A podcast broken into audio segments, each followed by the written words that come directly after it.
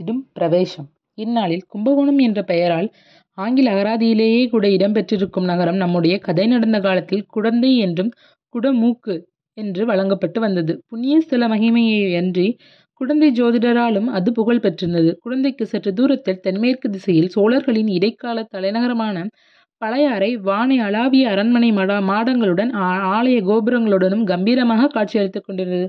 பழையாறை அரண்மனைகளில் வசித்த அரச குலத்தினர் அனைவருடைய ஜாதகங்களையும் குடந்தை ஜோதிடர் சேகரித்து வைத்திருந்தார். அப்படி சேகரித்து வைத்திருந்த ஜாதகங்களை புரட்டித்தான் கொடும்பூர் இளவரசி வானதியின் ஜாதகத்தை அவர் கண்டெடுத்தார். சிறிது நேரம் ஜாதகத்தை உற்றுப் பார்த்து கொண்டிருந்த பிறகு ஜோதிடர் வானதியின் முகத்தை ஏறிட்டு பார்த்தார். திரும்ப ஜாதகத்தை பார்த்தார். இப்படி மாற்றி மாற்றி பார்த்து கொண்டிருந்தாரே தவிர வாயை திறந்து ஒன்றும் சொல்லுகிற வழியை காணவில்லை. என்ன ஜோதிடரே ஏதாவது சொல்லப் போகிறீரா?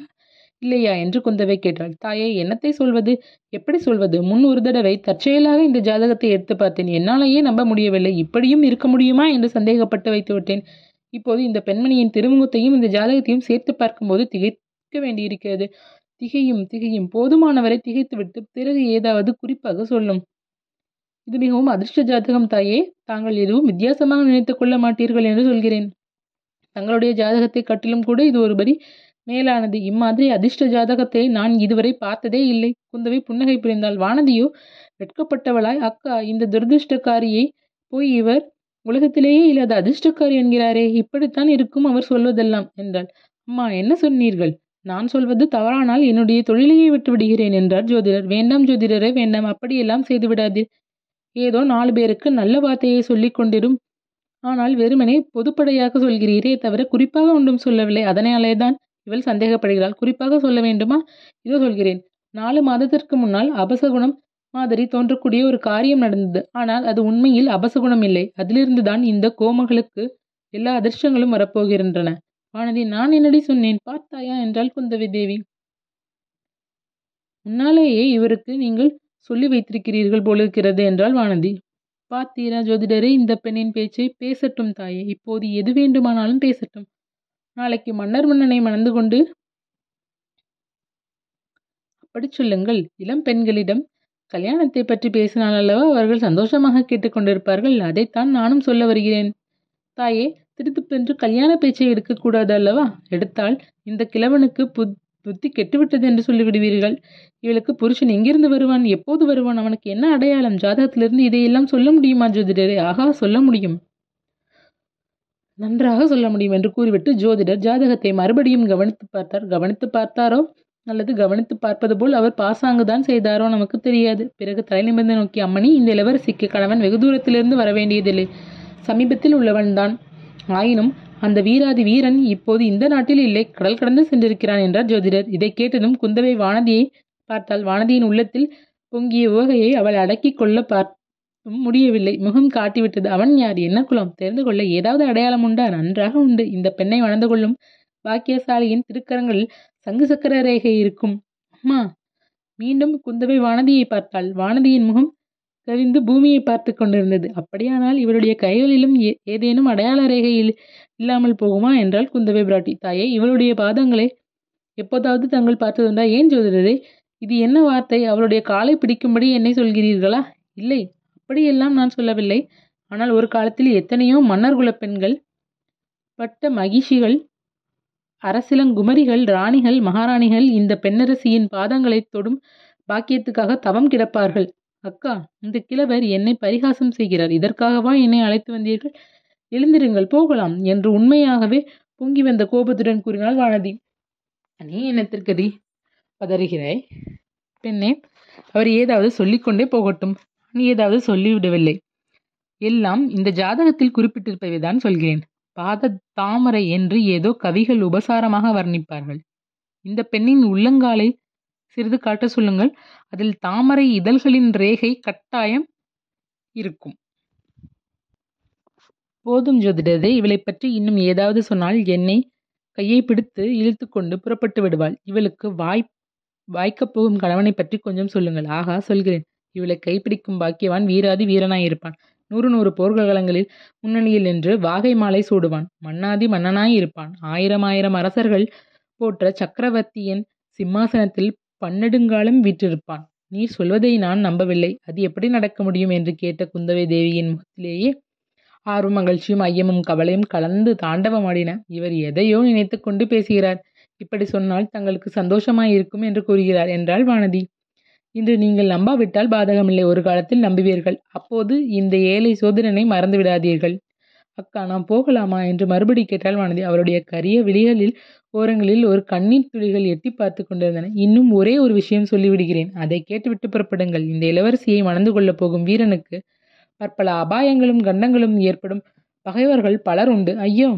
ஆனால் அவ்வளவு அபாயங்களும் கண்டங்களும் முடிவில் பறந்து போகும். பகைவர்கள் படு நாசமடைவார்கள் இந்த தேவியை அடையும் நாயகன் எல்லா தடைகளையும் மீறி மகோன்னத பதவியை அடைவான். தாயே நான் வயதானவன். ஆகையால் உள்ளத்தை உள்ளதை ஒழியாமல் மனமிட்டு சொல்கிறேன். இந்த பெண்ணின் வயிற்றை நீங்கள் ஒரு நாள் பாருங்கள். அதில் ஆள் ஆளிலையின் ரேகைகள் இல்லாவிட்டால் நான் இந்த ஜோதிட தொழிலையே விட்டுவிடுகிறேன். ஆளிலையின் ரேகையில் என்ன விசேஷம் ஜோதிடரே? ஆளிலையின் மேல் பள்ளி கொண்ட பெருமாள் யார் என்பது தெரியாதா? அந்த திருமாலின் அம்சத்துடன் இவள் வயிற்றில் ஒரு பிள்ளை பிறப்பான். இவளுடைய நாயகனுக்காவது பல இடைஞ்சல்கள் தடங்கல்கள் அபாயங்கள் கண்டங்கள் அவதரிக்கப் போகும் குமாரனுக்கு தடங்கள் என்பதே கிடையாது. அவன் நினைத்ததெல்லாம் கைகூடும் எடுத்ததெல்லாம் நிறைவேறும் அவன் தொட்டதெல்லாம் பொன்னாகும். அவன் கால் வைத்த இடமெல்லாம் அவன் அவனுடைய ஆட்சிக்கு உள்ளாகும். அவன் கண்ணால் பார்த்த இடமெல்லாம் புலிக்குடி பறக்கும். தாயே இவளுடைய குமாரன் நடத்தி செல்லும் சன்யங்கள் பொன்னி நதியின் புது வெள்ளத்தைப் போல் எங்கும் தங்குதடையின்றி செல்லும். ஐயலட்சுமி அவனுக்கு கட்டி நின்று சேவகம் புரிவாள். அவன் பிறந்த நாட்டின் புகழ் மூவுலகும் பரவும். அவன் பிறகு குலத்தின் கீர்த்தி உலகமுள்ள அளவும் நின்று நிலவும். இவ்வாறு ஜோதிடர் சொல்லி வந்தபோது குந்தவை தேவி அவருடைய முகத்தையே பார்த்து கொண்டு அவர் கூறிய வார்த்தைகளை ஒன்றுவிடாமல் விழுங்குபவள் போல் கேட்டுக்கொண்டிருந்தாள் அக்கா என்ற தீனமான குரலை திடுக்கிட்டு திரும்பி பார்த்தாள். எனக்கு என்னமோ செய்கிறது என்று மேலும் தீனமாக கூறினாள் வானதி. திடீரென்று மயங்கி தரையில் சாய்ந்தாள். ஜோசியரே சீக்கிரம் கொஞ்சம் தண்ணீர் கொண்டு வாருங்கள் என்று குந்தவை சொல்லிவிட்டு வானதியை தூக்கி மடியில் போட்டுக்கொண்டாள் ஜோதிடர் தண்ணீர் கொண்டு வந்தார். குந்தவை தண்ணீரை வாங்கி வானதியின் முகத்தில் தெளித்தாள். ஒன்றும் நேராது. அம்மா கவலைப்படாதீர்கள் என்றார் ஜோதிடர்.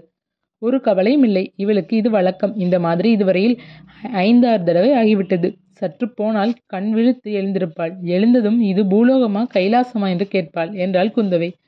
பிறகு சிறிது மெல்லிய குரலில் ஜோசியரே முக்கியமாக ஒன்று கேட்பதற்காகவே உங்களிடம் வந்தேன். நாடு நகரங்களிலே சில காலமாக ஜனங்கள் ஏதேதோ பேசிக்கொள்கிறார்களாமே. வானத்தில் சில நாளாக வால் நட்சத்திரம் தோன்றுகிறதே. ராஜ்யத்துக்கு ஏதாவது ஆபத்து உண்டா? மாறுதல் குழப்பம் ஏதேனும் ஏற்படுமா? என்று இளைய பிராட்டி கேட்டாள். அதை மட்டும் என்னை கேட்காதீர்கள் தாயே. தேசங்கள் ராஜ்யங்கள் ராஜாங்க நிகழ்ச்சிகள் இவற்றுக்கெல்லாம் ஜாதகமும் கிடையாது ஜோசியமும் சொல்ல முடியாது. ஞானிகளும் ரிஷிகளும் மகான்களும் யோகிகளும் ஒருவேளை ஞான திருஷ்டியில் பார்த்து சொல்லலாம். இந்த ஏழைக்கு அந்த சக்தி கிடையாது. ராஜரீக காரியங்களில் நான் நட்சத்திரம் ஜாதகம் ஜோசியம் எல்லாம் சக்தியற்று போய்விடுகின்றன. ஜோசியரே மிக சாமர்த்தியமாக பேசுகிறீர். ராஜாங்கத்துக்கு ஜோசியம் பார்க்க வேண்டாம். ஆனால் என் தந்தையை பற்றியும் சகோதரர்களை பற்றியும் பார்த்து சொல்லலாம் அல்லவா? அவர்களுடைய ஜாதகத்தை பார்த்தால் ராஜாங்க ஜாதகத்தை பார்த்தது போல் ஆகிவிடும் அல்லவா? சாவகாசமாக இன்னொரு நாள் பார்த்து சொல்கிறேன். அம்மா பொதுவாக இது குழப்பங்களும் அபாயங்களும் நிறைந்த காலம். எல்லோருமே சிறிது ஜாக்கிரதையாக இருக்க வேண்டியதுதான். ஜோசியரே என் தந்தை பழையாறையை விட்டு தஞ்சாவூருக்கு போனதிலிருந்து எனக்கு ஒரே கவலையாயிருக்கிறது. முன்னமே சொன்னனே தாயே மகாராஜாவுக்கு பெரிய கண்டம் இருக்கிறது. தாங்கள் குடும்பத்துக்கும் பெரிய அபாயங்கள் இருக்கின்றன. துர்காதேவியின் அருள் மகிமையினால் எல்லாம் நிவர்த்தியாகும். அக்கா நாம் எங்கே இருக்கிறோம்? என்று வானதி தீன குரலில் கேட்டது. குந்தவையின் மடியில் தலை வைத்து படுத்திருந்த வானதி கண் இமைகளை வண்டின் சிறகுகளைப் போல கொட்டி மலர மலர விழித்தாள். கண்மணி இன்னும் நாம் இந்த பூலோகத்திலேதான் இருக்கிறோம். சொர்க்க லோகத்துக்கு அழைத்து போக புஷ்பக விமானம் இன்னும் வந்து சேரவில்லை. எழுந்திரு. நம்முடைய குதிரை பூட்டிய ரதத்திலேயே ஏறிக்கொண்டு அரண்மனைக்கு போகலாம் என்றால் குந்தவை. வானதி எழுந்து உட்கார்ந்து கொண்டு நான் மயக்கம் போட்டு விழுந்து விட்டேனா? என்றால் மயக்கம் போடவில்லை. அக்காவின் மடியில் படுத்து கொஞ்சம் தூக்கிவிட்டாய் தாலாட்டு கூட படினேன். உன் காதில் விழுவில்லையா? கோபிக்காதீர்கள் அக்கா. என்னை அறியாமலே தலை கிருகிருத்து விட்டது. கிருகிருக்கும் கிருகிருக்கும். இந்த ஜோதிட இந்த ஜோசியர் எனக்கு அப்படி ஜோசியம் சொல்லியிருந்தால் எனக்கு கூடத்தான் கிருகிருக்கும். அதனால் இல்லை. அக்கா இவர் சொன்னதையெல்லாம் நான் நம்பி விட்டேனா நீ நம்பினாயோ நம்பவில்லையோ ஆனால் ஜோசியர் பயந்தே போய்விட்டார். உன்னை போன்ற பயங்கொல்லியை இனிமேல் எங்கும் அழைத்து போகக்கூடாது. நான் தான் ஜோதிடரிடம் வரவில்லை என்று அப்போதே சொன்னேனே. என் குற்றந்தான் எழுந்திரு போகலாம். வாசல் வரையில் நாலு அடி நடக்க முடியுமா? இல்லாவிட்டால் இடுப்பில் எடுத்து வைத்துக்கொண்டு போக வேண்டுமா?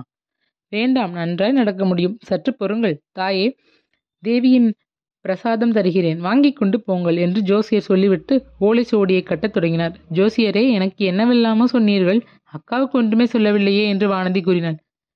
அம்மா இளைய பிராட்டிக்கு எல்லாம் சொல்லியிருக்கிறேன். புதிதாக என்ன சொல்ல வேண்டும்? அக்காவை மணந்து கொள்ளப் போகும் வீராதி வீரர் அசகாய சூரர் என்று குந்தவை குறுக்கிட்டு சொன்னாள். சந்தேகம் என்ன? மகா பராக்கிரமசாலியான ராஜகுமாரர் முப்பத்தி ரெண்டு சாமுத்திரிக லட்சணமும் பொருந்தியவர். புத்தியில் பிரகஸ்பதி வித்தையில் சரஸ்வதி அழகிலே மன்மதன் ஆற்றிலே அர்ஜுனன். இளைய பிராட்டிக்கு ஏற்ற அந்த சுகுமாரனான ராஜகுமாரர் எங்கிருந்து எப்போது வருவார்? வ- வருகிறார் தாயே வருகிறார். கட்டாயம் வரப்போகிறார். அதி சீக்கிரத்திலேயே வருவார். எப்படி வருவார்? குதிரை மேலே வருவாரா? யானை மேல் வருவாரா? கால்நடையாக வருவாரா? அல்லது நேரே ஆகாசத்திலிருந்து கூரையை பொத்துக்கொண்டு வந்து குதிப்பாரா? என்று குந்தவை தேவி கேலியாக கேட்டாள். அக்கா குதிரையை காலடி சத்தம் கேட்கிறது என்று வானதி சிறிது பரபரப்புடன் சொன்னாள். ஒருவருக்கும் கேளாதது உனக்கு மாத்திரம் அதிசயமாய் கேட்கும் வேடிக்கைக்கு சொல்லவில்லை. இதோ கேளுங்கள். உண்மையாகவே அப்போது வீதியில் குதிரை ஒன்று விரைந்து வரும் காலடி சத்தம் கேட்டது. குடந்தைப்பட்டினத்தில் வீதிகளில் குதிரை போகலாமா போகாமலா இருக்கும் என்றால் குந்தவை. இல்லை இங்கே வருகிறது மாதிரி தோன்றியது. உனக்கு ஏதாவது விசித்திரமாக தோன்றும். எழுந்திரு போகலாம். இச்சமயத்தில் அந்த வீட்டின் வாசலில் இதோ குழப்பமான சத்தம் கேட்டது. குரல் ஒளிகள் கேட்டன. "இ- இதுதானே ஜோசியர் வீடு? ஆமாம் நீ யார் ஜோசியர் இருக்கிறாரா? உள்ளே போகக்கூடாது. விட மாட்டேன். ஜோசியரை பார்க்க வேண்டும். அப்புறம் வா அப்புறம் முடியாது. எனக்கு மிக்க அவசரம். அடடே நில். விலகிப்போ. தடுத்தாயா? கொன்று விடுவேன் ஐயா வேண்டாம். உள்ளே போக வேண்டாம். பட்டார் என்று வாசற்கதவு திறந்தது. ஒரு வா வாலிபன் உள்ளே திடும் பிரவேசமாக வந்தான். அவனை பின்னாலிலிருந்து தோள்களை பிடித்து இழுக்க ஒருவன் முயன்று கொண்டிருந்தான். வாலிபன் திமிரிக்கொண்டு வாசற்படியை கடந்து உள்ளே வந்தான். வந்த வாலிபன் யார் என்று வாசகர்களில் ஊகித்திருப்பார்கள்? நமது வீரன் வந்தியத்தேவன் தான் அவன். வீட்டுக்குள்ளே இருந்த மூன்று பேருடைய கண்களும் ஏக காலத்தில் அவ்வீரனை பார்த்தன. வந்தியத்தேவனும் உள்ளிருந்தவர்களை பார்த்தான். இல்லை உள்ளே இருந்தவர்களில் ஒருவரைத்தான் பார்த்தான். அது கூட இல்லை. குந்தவை தேவியை அவன் முழுமையாக பார்க்கவில்லை. அவளுடைய பொன் முகத்தை மட்டுமே பார்த்தான். முகத்தையாவது முழுமையாக பார்த்தானா என்றால் அதுவும் இல்லை. வியப்பினால் சிறிது விரிந்திருந்த அவளுடைய பவள செவ்வாயின் இதழ்களை பார்த்தான். கம்பீரமும் வியப்பும் குறும்புச் சிரிப்பும் ததுமீறியிருந்த அவளுடைய அகன்ற கண்களை பார்த்தான். கண்ணிமைகளையும் கரிய புருவங்களையும் பார்த்தான். தங்க வர்ண நெற்றியை பார்த்தான். குங்கும சிவப்பான குளிர்ந்த கன்னங்களை பார்த்தான். சங்கையொத்த வழுவழுப்பான கழுத்தை பார்த்தான்.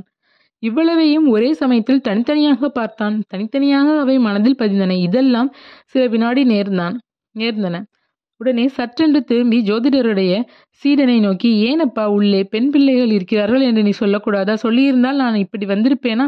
என்று கேட்டுக்கொண்டு சீடனை மறுபக்கம் தள்ளிக்கொண்டு வாசற்படி மீண்டும் கடந்தான். ஆயினும் வெளியில் போவதற்குள் இன்னும் ஒரு தடவை குந்தவை தேவியை திரும்ப பார்த்துவிட்டுத்தான் போனான். அடே அப்பா புயலடித்து ஓய்ந்து போலல்லவா இருக்கிறது? என்றாள் குந்தவை பிராட்டி.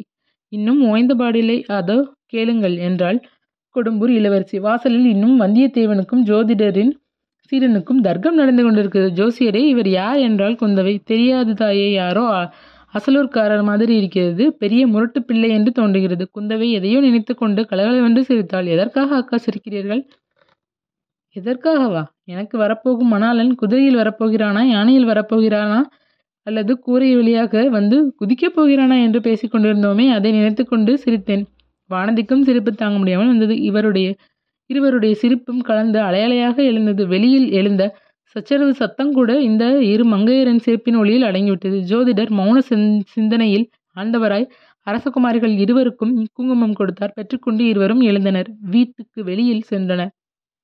ஜோதிடரும் கூட வந்தார். வீட்டு வாசலில் சிறிது ஒதுங்கி நின்ற வந்தியத்தேவன் பெண்மணிகளை பார்த்ததும் மன்னிக்க வேண்டும். உள்ளே பெண்கள் இருக்கிறார்கள் என்று இந்த பத் புத்திசாலி சொல்லவில்லை. ஆகையினால்தான் அப்படி அவசரமாக வந்துவிட்டேன் என்று உரத்த குழலில் சொன்னான். குந்தவை மலர்ந்த முகத்துடன் குறும்பும் கேலியும் இருக்கும் ததும்பிய கண்களினால் வந்தியத்தேவனை ஒரு தடவை ஏறிட்டு பார்த்தாள். ஒரு வார்த்தையையும் மறுமொழி சொல்லவில்லை. வானதியை ஒரு கையினால் பிடித்து இழுத்துக்கொண்டு ரதம் நின்ற ஆலமரத்தடியை நோக்கி சென்றாள். குழந்தை நகரத்து பெண்களுக்கு மரியாதையே தெரியாது. போலிருக்கிறது ஏதோ ஏதடா?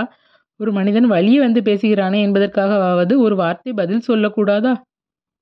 என்று வந்தியத்தேவன் இறைந்து கூறியது அவர்கள் காதில் விழுந்தது. ரதத்தில் குதிரையை பூட்டி சாரதி ஆயத்தமாக நிறுத்தினார்தான் இளவரசிகள் இருவரும் ரதத்தில் ஏறிக்கொண்டதும் ரத சாரதியும் முன்னால் ஏறிக்கொண்டான். ரதம் அரசியலாற்றங்கரையை நோக்கி விரைந்து சென்றது. வந்தியத்தேவன் ரதம் மறையும் வரையில் பார்த்து கொண்டு நின்றான்.